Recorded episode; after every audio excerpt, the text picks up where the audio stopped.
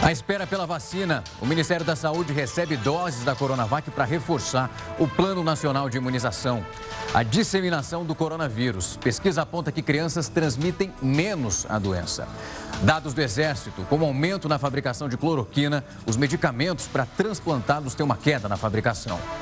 E a hora do recomeço. A Itália inicia a flexibilização das medidas de restrição depois da queda no número de casos.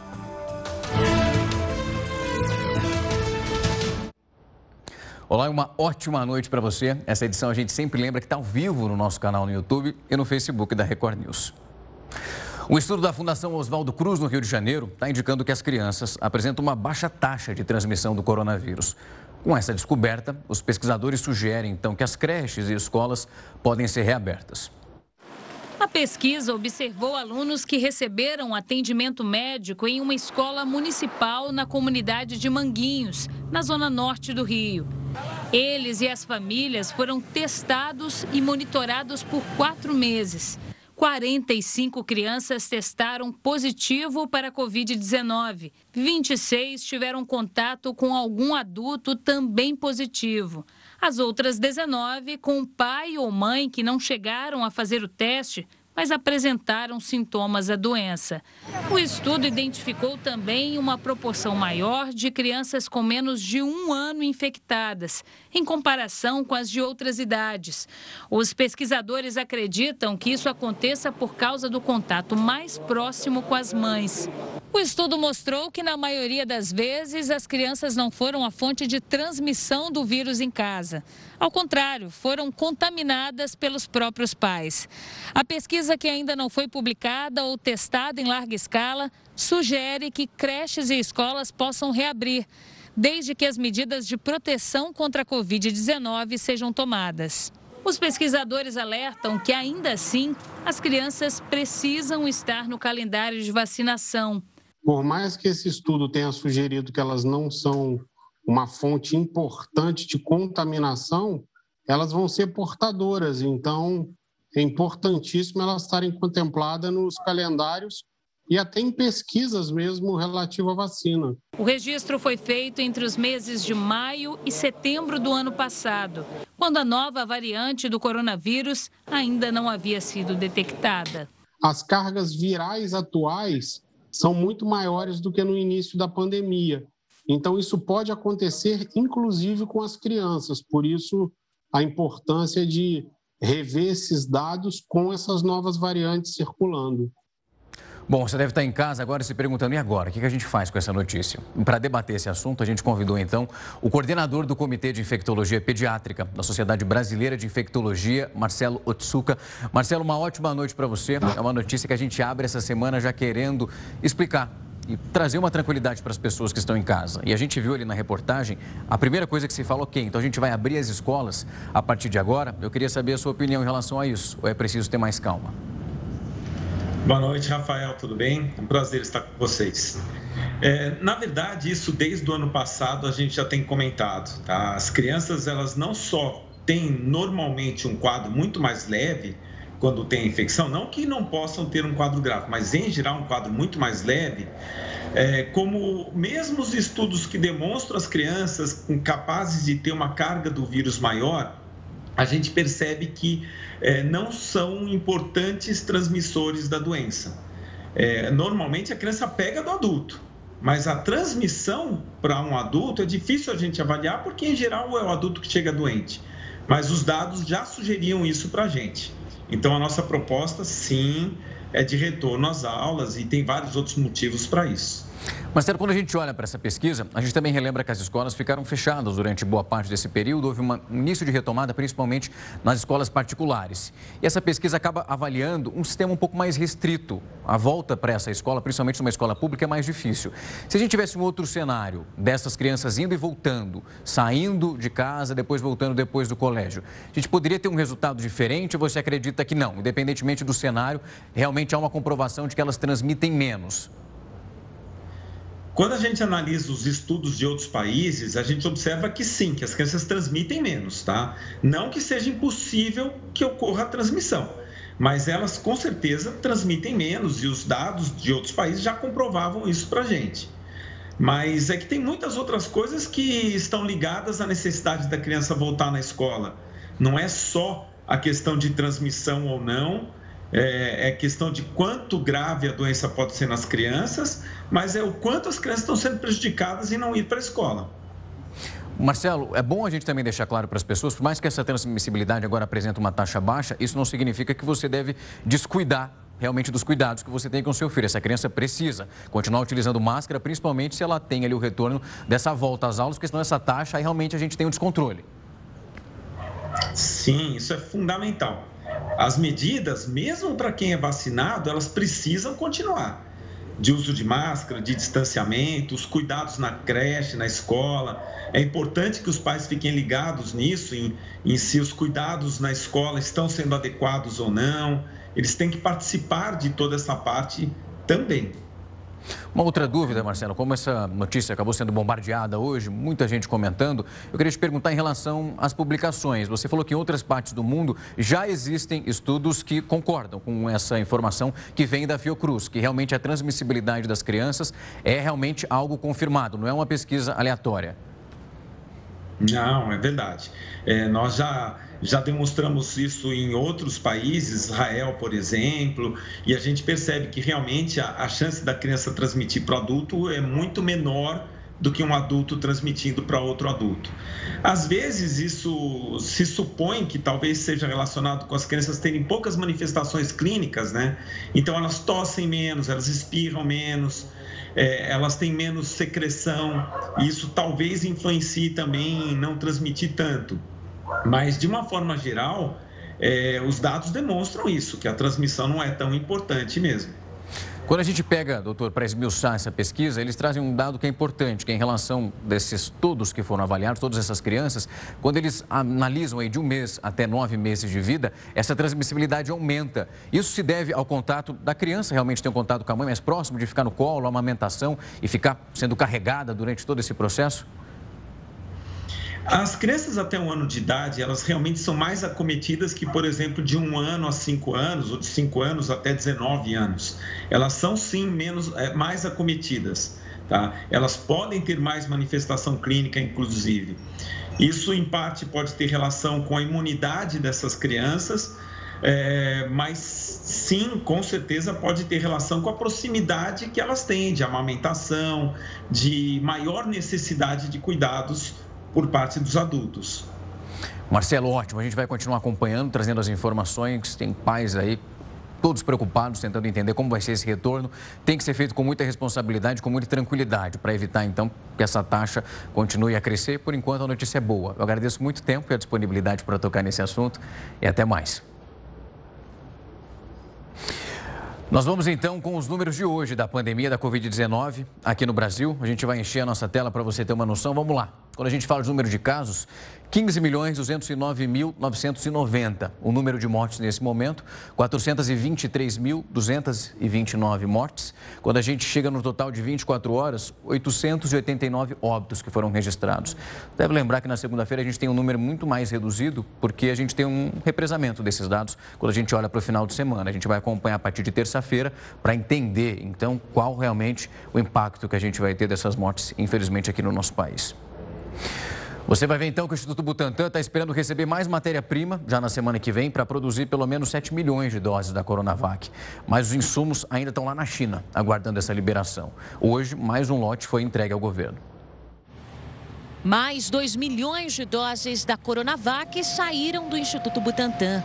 452 mil ficaram no estado de São Paulo e 1 milhão 548 mil foram entregues ao Plano Nacional de Imunização e serão distribuídas pelo país. Com a entrega de hoje, esta que está nos caminhões aqui atrás, nós concluímos 45 milhões 112 mil. Na próxima quarta-feira, com mais um milhão, vamos para 46 milhões 112 mil e já concluindo plenamente o primeiro contrato com o Ministério da Saúde. A segunda etapa do contrato firmado com o governo federal prevê a entrega de mais 54 milhões de doses da vacina até agosto deste ano. O Instituto Butantan espera receber até o início da próxima semana mais 4 mil litros do insumo da China. Com o lote, será possível produzir mais 6 milhões e 700 mil doses da Coronavac. A situação ainda é a mesma da semana passada. Nós não temos definição da liberação do insumo na China. Existe a expectativa de 4 mil litros, sim e esperamos que até na quarta-feira, dia 13, né, nós possamos ter uma notícia positiva. Preocupa, preocupa muito, sem dúvida nenhuma, que o cronograma de vacinação, não nesse momento, né, mas a partir de junho, poderá sofrer algum impacto. E foi condenado Luiz Felipe Manweiler a 31 anos, 9 meses e 18 dias de prisão. Isso pelo homicídio qualificado da esposa, Tatiane Spitzner. Isso aconteceu através de um júri popular. Depois de sete dias de julgamento, um julgamento longo, essa condenação foi anunciada por volta das 8 horas da noite pelo juiz. Manweiler também foi condenado por fraude processual. Essa decisão a gente lembra que ainda vale recurso. Esse caso aconteceu em julho de 2018. A Tatiane foi encontrada morta depois que ela caiu da sacada do apartamento onde morava morava junto com Manweiler. A Itália começou a semana sem nenhuma medida restritiva, isso contra o coronavírus. A gente volta daqui a pouco com todas essas informações e como eles estão se virando por lá. Não sai daí. Jornal da Record News está de volta, agora são 9 horas e 18 minutos. Você vai ver que a polícia do Rio de Janeiro já relacionou os nomes da maior parte dos mortos naquela operação do Jacarezinho, juntamente ali com essas fichas criminais que eles possuíam. Segundo essa investigação, dos 27 mortos, apenas dois não tinham antecedentes criminais. As mortes foram justificadas pela polícia de uma única maneira. Todos faziam parte da maior facção criminosa do Rio de Janeiro. Dos 27 mortos do Jacarezinho, apenas dois não tinham antecedentes criminais. Mas, de acordo com a investigação, teriam envolvimento com o tráfico de drogas. Nesta segunda-feira, foram divulgados os nomes e a ficha criminal de cada um. Entre eles, Luiz Augusto Oliveira Farias, apontado como um dos chefes da facção, Isaac Pinheiro de Oliveira, que aparece nessa foto com um fuzil e vestido com acessórios táticos, e Richard Gabriel da Silva Ferreira, que tinha passagens por tráfico de drogas e porte legal de arma. A operação da última quinta-feira aconteceu depois de 10 meses de investigação. Assim que os agentes chegaram na comunidade, o policial militar André Leonardo Frias foi morto. Em seguida, a situação ficou fora de controle. A ordem da facção é atira para matar e não saia da sua posição. Se você sair da sua posição, ele, ele, acaba, ele não vai acabar sendo neutralizado pela polícia, mas o próprio tráfico vai matar. Em reportagem ao Domingo Espetacular, o jornalista Roberto Cabrini entrevistou moradores que relataram cenas de execução. Quantas pessoas morreram aqui na sua casa? Duas pessoas. Onde? Os meninos se renderam? É. Eles ficaram ajoelhados? É. A Defensoria do Rio começou a ouvir o depoimento dos familiares dos mortos e o Ministério Público elabora um laudo referente à operação. No documento vai constar o parecer de um perito que acompanhou o exame dos corpos. A Comissão de Direitos Humanos da Ordem dos Advogados do Brasil quer entender o motivo de tantas mortes em uma única operação. A polícia nega qualquer tipo de excesso. Na realidade, não importa qual crime que a pessoa cometeu antes ali para poder saber se ela, é se ela podia ser morta ou não, tem que se entender o que, que houve aquele dia. É claro que isso pode ser um indicativo do que aconteceu naquele dia. O que o policial pode fazer é revidar uma injusta agressão para poder garantir a sua vida ou a vida de um colega. A OMS afirmou hoje que a variante da Covid-19, identificada na Índia no ano passado, já está sendo classificada como um tipo de variante digno de preocupação global. Essa classificação foi feita pelo alto índice de transmissibilidade dessa cepa, que já se disseminou então em outros países. Muitos, inclusive, adotaram medidas para cortar ou então restringir os contatos com a Índia só por causa dela. Claro que a gente continua acompanhando para saber se ela continua se espalhando, ganhando cada vez mais terreno por lá. O Ministério da Saúde começou a distribuir um outro lote de 1 milhão e 100 mil doses da vacina da Pfizer. Até o final dessa semana, a estimativa é receber mais de 8 milhões de doses de três fabricantes diferentes.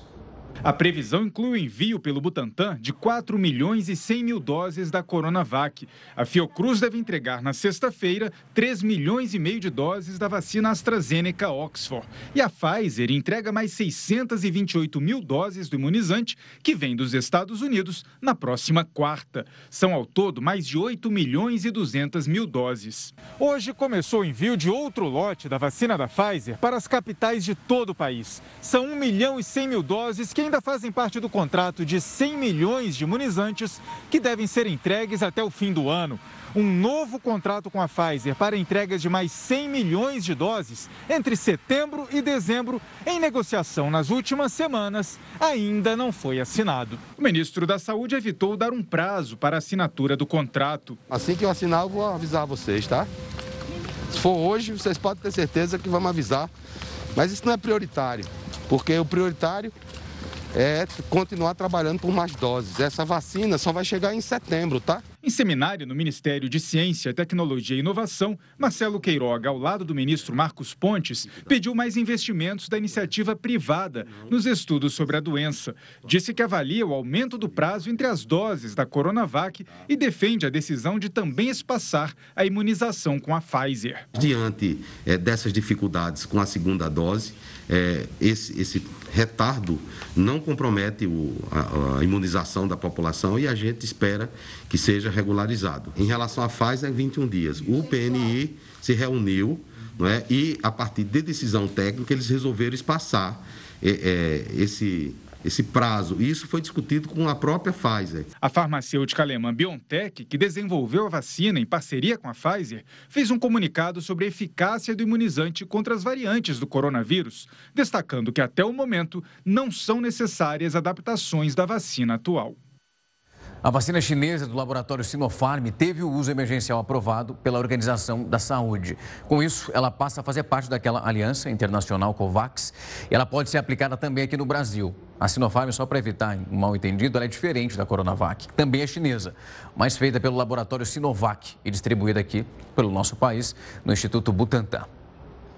Falando nisso, então vamos ver como está o andamento da vacinação aqui no país. Você vai ver no nosso telão, a gente vai aqui te dar um panorama desse momento. A gente tem aí, ó, no número das pessoas que tomaram já a primeira dose, 35 milhões 874 mil 895. Já na segunda dose, claro que a gente tem uma redução. 18 milhões 54 mil 739 pessoas que já conseguiram se imunizar completamente. A gente sempre faz aquela ressalva, depois da segunda dose, espera 14 dias para conseguir o efeito completo, então, da vacina. E quase dois anos depois do maior desastre de vazamento de óleo do país, a Marinha do Brasil divulgou uma nota oficial, apontando três navios como os principais suspeitos por esse vazamento de petróleo, que atingiu então o litoral de nove estados do Nordeste e dois do Sudeste. Quem vai contar para a gente esse prejuízo todo é ele, Heródoto Barbeiro. Heródoto, uma ótima noite para você. Faz tempo que a gente não se falava. Boa noite. Olá, prazer encontrar novamente, Rafa para a gente trazer uma informação importante para o meio ambiente brasileiro e para, para o país de uma maneira geral. Nós acompanhamos com detalhes essa poluição que foi que chegou até as praias brasileiras, o petróleo, né, que a gente está mostrando por aí. Foram 700 quilômetros do litoral brasileiro que foram ah, marcados pela chegada desse petróleo. Eles limpavam o navio em alto mar e isso aqui chegava nas praias brasileiras. Só para ter uma ideia, no Nordeste brasileiro, 250 praias foram fechadas. Então, além do prejuízo ecológico, animais e plantas, isso teve um prejuízo econômico enorme. Os turistas surgiram, as pousadas fecharam, os restaurantes fecharam, os empregos fecharam, enfim, uh, foi, essa, foi esse o caos. E agora, só depois de três anos, é que a Marinha divulgou um relatório, juntamente com o Ministério Público, com o nome dos navios. Mas aí a pergunta que não quer calar é o seguinte, mas escuta, e onde estão esses navios? A Marinha descobriu que eles trocaram o nome dos navios. Então, para não serem mais uh, processados, eles trocaram os nomes dos navios e os navios continuam por aí livre, leve e solto. Agora, eu acho que uma coisa que não pode deixar passar, Rafael, é o seguinte: o Brasil tem que ver qual é o foro internacional e processar as empresas proprietárias desse navio, para que elas indenizem, primeiro, a recuperação do ambiente, e segundo, a quantidade de empregos que foram perdidas no turismo brasileiro. Aliás, tem uma coisa bastante em andamento ainda, que todo mundo sabe, a gente mostrou aqui no jornal, Rafa, Lembra daquele navio lá no, lá no, no canal de Suez que encalhou lá? Tá lembrado dele ou não? Aquele gigante. Aquele gigante. Pois é, o que, que eles fizeram lá? O que, que o Egito fez? O navio está preso até hoje. A tripulação também, uma boa parte dela continua preso. E eles disseram, só vão liberar o navio e o comandante da, do navio depois que a empresa pagar um bilhão de dólares de prejuízo. Aqui, nós precisaríamos ir atrás deles e fazer a mesma cobrança, viu, Rafa? Pois é, vamos ficar nessa expectativa para ver se vai rolar, porque foi um mega de um prejuízo, né, Heraldo? As praias ali ficaram fechadas, as pessoas perderam ali seus empregos porque não tinha para quem vender nada, principalmente os ambulantes. É uma tarefa bem árdua. Daqui a pouco a gente volta a conversar um pouquinho mais, Heraldo, até. É. Pela primeira vez em três meses, a Itália entrou na fase menos restritiva para combater essa pandemia. 17, então, dessas 20 regiões do país estão na fase amarela. Restaurantes, museus, cinemas já estão funcionando. No Reino Unido, a partir da próxima semana, então, vão ser permitidos aqueles encontros ao ar livre com até 30 pessoas, que é bastante coisa, né? Na França, a reabertura de bares e restaurantes também ao ar livre vai ser a partir de quarta-feira, na semana que vem, o pessoal contando os dias aí. E você costuma ganhar dinheiro com moedas digitais? Fica de olho, porque no próximo bloco eu vou falar como você vai fazer isso na hora de declarar o seu imposto de renda. Não sai daí que é rápido. O governo dos Estados Unidos declarou estado de emergência, em algumas regiões do país, depois que a maior rede de gasoduto do país sofreu um ataque cibernético, paralisando completamente o fluxo de combustível. Um grupo de hackers desconectou completamente essa rede, roubou mais de 100 gigas de informações do oleoduto da empresa colonial. O duto transporta mais de 2 milhões e 500 mil barris de óleo todos os dias, o que corresponde, para você ter uma noção, a 45% do abastecimento de diesel e gasolina e querosene de aviação da costa leste dos Estados Unidos. É muita coisa. Eles estão trabalhando nesse momento, desde ontem, na verdade, para restaurar o serviço, mas devido a essas constantes falhas nas linhas principais, o governo decidiu então decretar já um estado de emergência para facilitar esse transporte de combustível por outros meios, principalmente os rodoviários. Uma mega donador de cabeça, né? O Banco Central, voltando aqui para o Brasil, pretende disponibilizar duas novas modalidades de PIX. Para entender esses serviços novos que estão vindo aí, eu vou conversar com o Vinícius Machado. Ele é economista e também gestor financeiro. Vinícius, obrigado pelo tempo e a disponibilidade. Estava lendo sobre essas duas modalidades que a gente pode ter nos próximos meses. Vamos explicar uma de cada vez. Um é o PIX Saque. É uma possibilidade de você ter dinheiro na mão ali de volta e ao mesmo tempo fazer uma transação. Eu queria que você explicasse. Boa noite. Perfeito, perfeito. Boa noite, Rafael. Realmente, por vezes, as pessoas ficam até um pouco desconfiadas quando sai um, um novo programa, uma nova coisa do governo, né? uma novidade. Mas o Pix, sim, deve ser muito elogiado. Eu sou um grande defensor, porque é uma modalidade que tem barateado os custos de transação das pessoas, do, do cidadão comum. E eu, até então, as pessoas têm usado o Pix imediato. Ele não tem esse nome de imediato, mas nada mais é do que isso. É uma transferência imediata de pessoa para pessoa, de empresa para empresa, assim por diante. E hoje já aderiram 73 milhões dos 173 milhões de pessoas que têm conta em banco. Então, realmente é um sucesso. O próximo passo vai acontecer agora, na sexta-feira, então a matéria é realmente pertinente, porque na sexta-feira vai começar o Pix Cobrança. Então, a diferença é que até algumas pessoas vêm falando assim: ah, Vinícius, mas já vem no meu, numa conta que eu recebo de luz, já tenho o Pix para pagar com, com, com o QR Code. A grande diferença é que agora, nesse QR Code, vão estar outras informações para leitura. Por exemplo, se eu pagar um atraso, ou se eu quiser agendar esse pagamento, hoje eu não consigo. Eu só tenho essa opção pelo código de barras, que é o boleto tradicional. Uhum. Então agora, de fato, o Pix ele vai poder substituir o boleto. Não quero dizer que o boleto vai deixar de existir, ele vai seguir normalmente, mas o, o Pix entra como uma alternativa. É uma alternativa que vai dar com certeza muito certo, porque para a empresa emitir vai ser mais barato e para ela receber vai ser mais rápido. Todo mundo já teve aquela dor de cabeça de chegar em determinado horário do dia, não conseguir pagar um boleto, acabar pagando multa, ou de querer pagar uma conta no final de semana não poder. Isso acabou, porque vai ser da mesma forma imediata, caso a pessoa queira, e também, naturalmente, vai calcular os juros, multas, qualquer coisa que tenha, é, que hoje não existe no caso do Pix e só no boleto. Vinícius, que eu estava vendo, no caso, por exemplo, a gente estava pegando alguns exemplos aqui na redação para entender essa nova modalidade. Aí a gente foi começar a procurar pelo Pixac. Ela, ele falava daquela possibilidade de você, no estabelecimento, conseguir, através ali do seu celular, fazer esse depósito para a empresa, por exemplo, uma, pegar uma sorveteria, por exemplo. E aí, ou então, um uhum. supermercado. Eu vou lá, faço a transferência para o supermercado e eles me dão essa quantia em dinheiro, é isso? Pois então, isso é uma medida para agosto, não vai ser agora, no dia 14 mas já está programada pelo Banco Central essa medida que faz com que diminua a necessidade das pessoas carregarem dinheiro. Porque nos planos do Banco Central, o PIX-SAC é para ter até quatro saques gratuitos para todo mundo. Então, todo mundo vai poder acessar tanto no seu próprio banco quanto em caixas de ATM, caixas 24 horas de outras empresas, vai poder sacar qualquer quantia até quatro vezes gratuitamente. Isso é uma medida também muito interessante. Porque se eu tenho gratuito só um saque, eu vou tentar sacar mais dinheiro daquela única vez. Agora, quatro vezes já me dá uma folga nesse sentido. Além do que, eu vou poder chegar no estabelecimento, pagar os 100 reais e receber de volta pelo Pix, caso aquele estabelecimento não tenha troco, os R$ 9,43, por exemplo. Vamos imaginar esse troco. Eu posso receber diretamente no meu Pix. Isso evita também dos estabelecimentos terem uma necessidade alta de ter dinheiro em caixa para o troco, o que é excelente. Lembrando que nós temos casos de assalto e tudo mais, né, como a gente já é bem noticiado. Então, ter um menor volume de dinheiro para o comerciante é excepcional.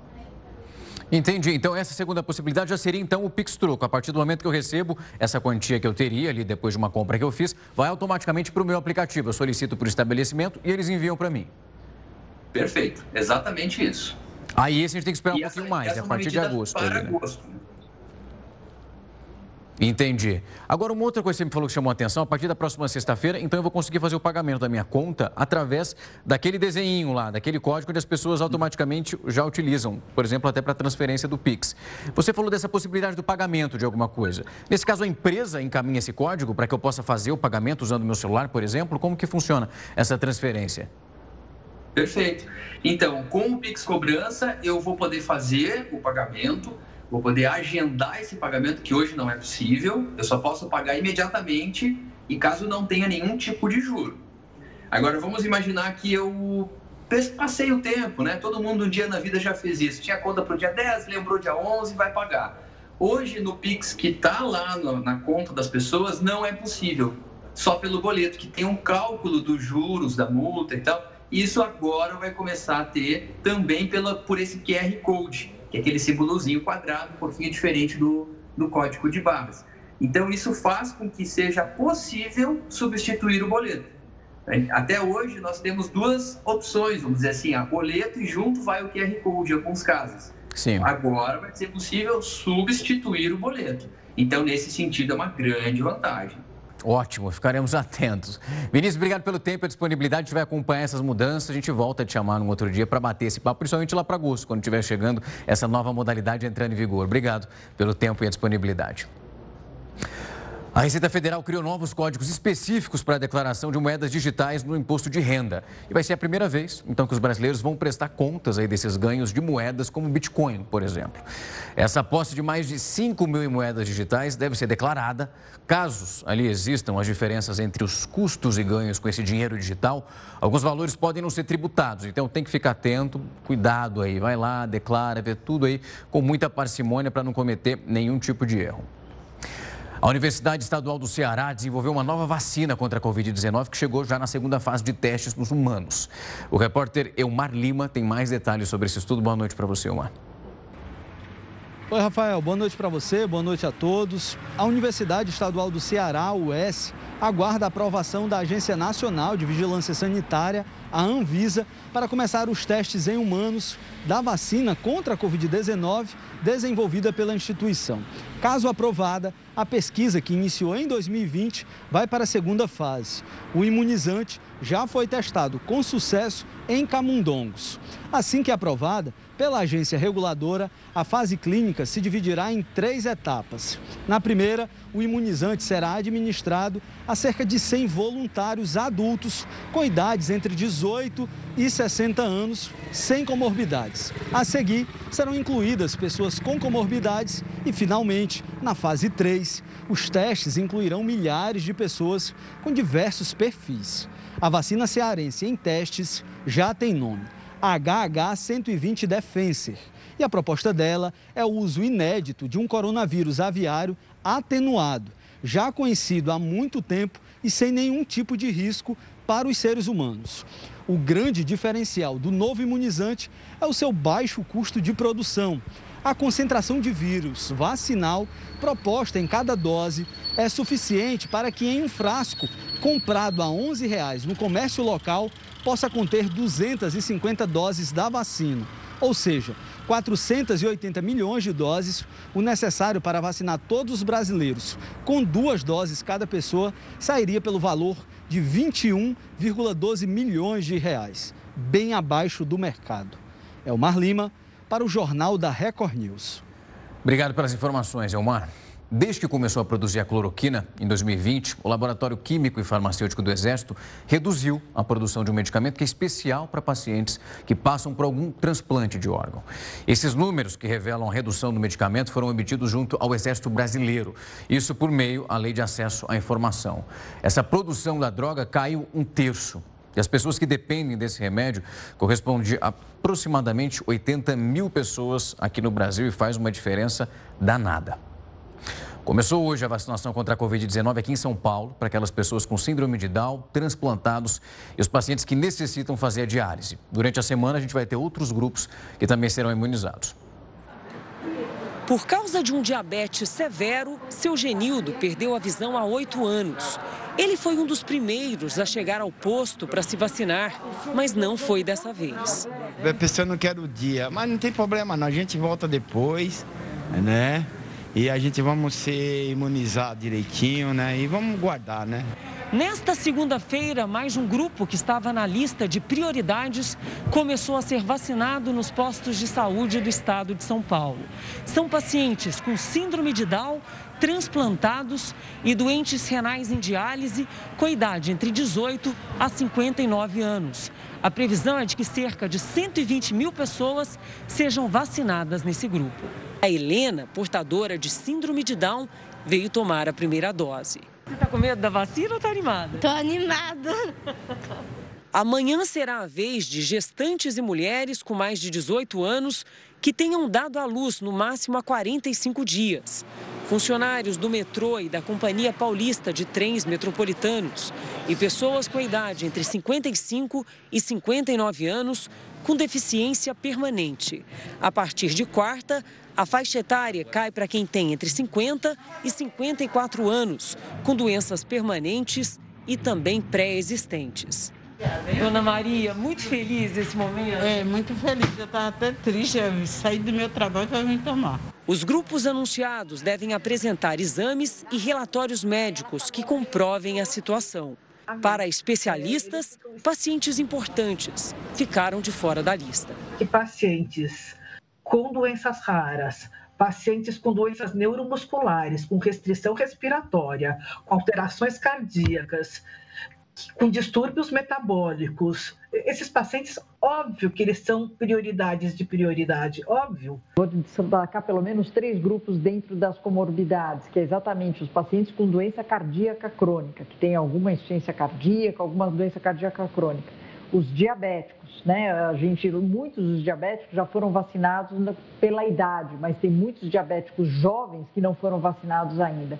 E outro grupo importante é o da obesidade. Na próxima semana, a vacinação será estendida aos motoristas e cobradores de ônibus. Uma notícia que deixou muita gente preocupada é que a União Europeia não vai renovar o contrato para a compra de vacinas, vacinas da Oxford. Quem vai contar por que essa decisão foi tomada é ele que eu chamo de volta para cá. Heródoto, o que, que aconteceu? Olha, Rafael, é o seguinte: é, na Europa, especialmente da Alemanha, eles fazem questão de procurar a vacina que eles querem tomar.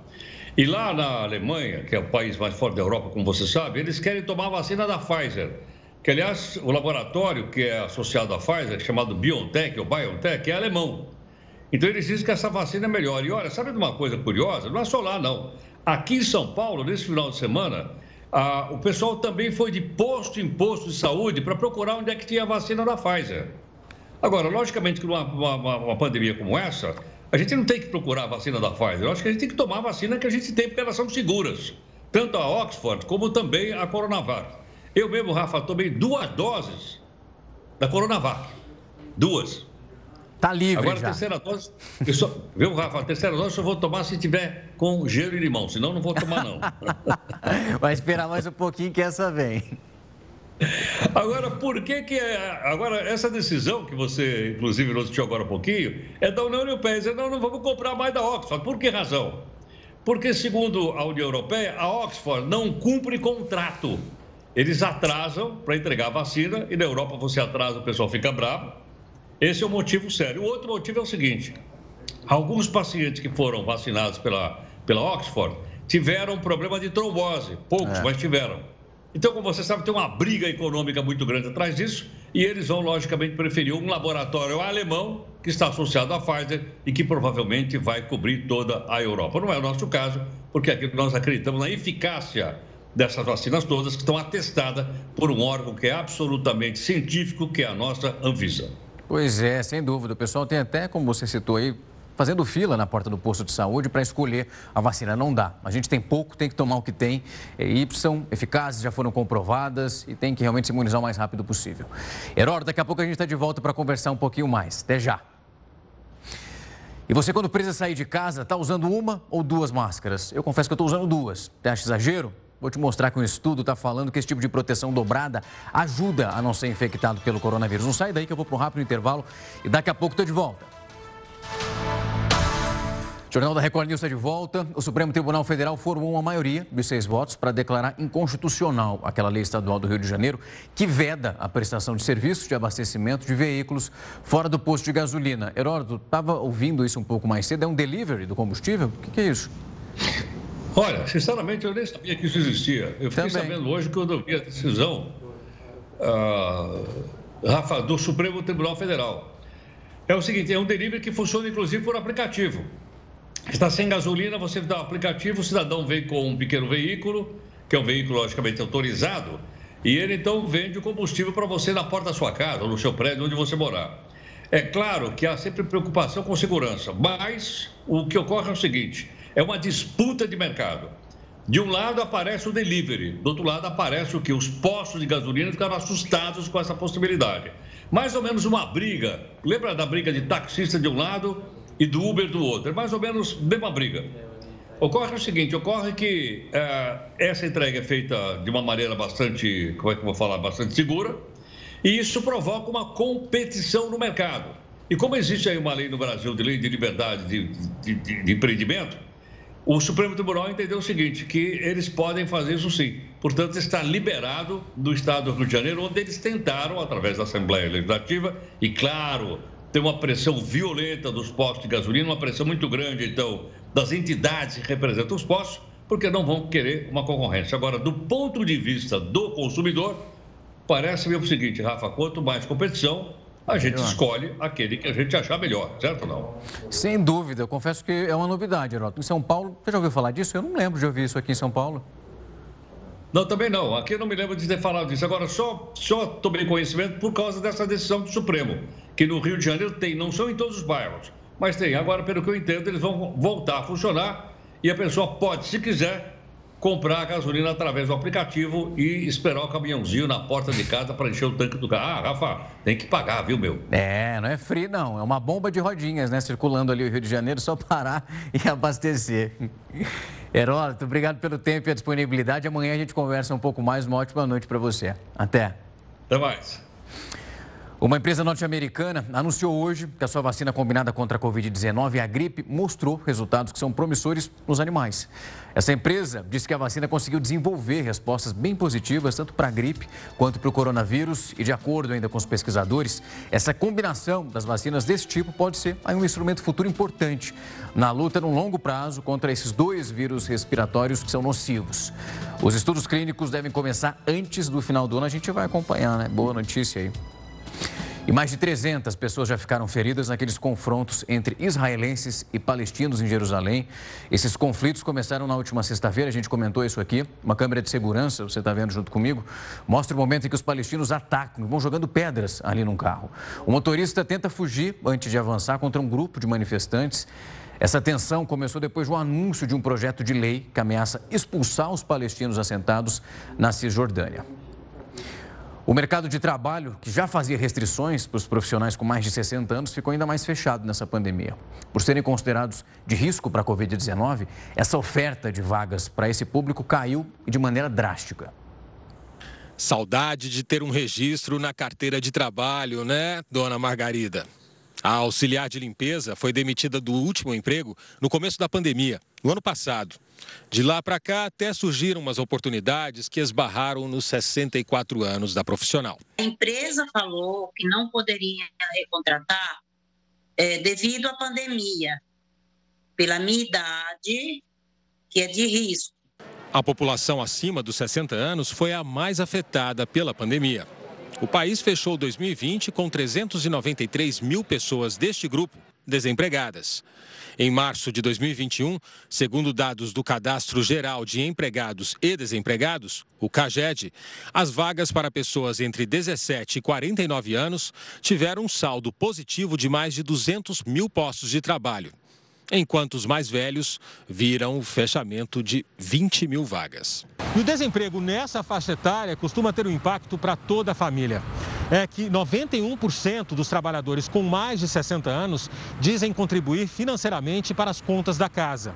E 52% deles são o principal responsável pelo sustento dos parentes. Mas essa situação pode mudar nos próximos meses, quando os idosos de 60 anos ou mais já estarão vacinados contra a Covid-19. Está no radar da economia, está no, no radar de quem gera. É grandes oportunidades de trabalho e eu acredito que gradativamente essa mão de obra vai ser reincorporada. Eu tenho muita fé que isso vai passar, é por isso que eu me cuido, eu não saio, mas tem horas que bate o desespero na gente.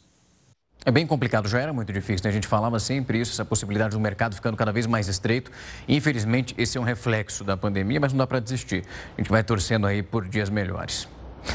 Três dos quatro países que formam o Reino Unido não tiveram nenhuma morte por coronavírus. Uma ótima notícia. A gente avalia isso em relação às últimas 24 horas. É a primeira vez que isso acontece em quase um ano na Inglaterra, Escócia e também Irlanda do Norte. No país de Gales, houve quatro mortes. O governo britânico anunciou o fim já de boa parte dessas restrições. 67% dos adultos já estão imunizados e agora vão colhendo aí aos pouquinhos esse resultado, né? Vão voltando aí a circular pela cidade. A Marinha dos Estados Unidos apreendeu um grande carregamento de armas ilícitas numa embarcação, isso no Mar da Arábia. Entre essas armas apreendidas estavam vários mísseis anti-tanque russos ali, também aqueles rifles de assalto chineses.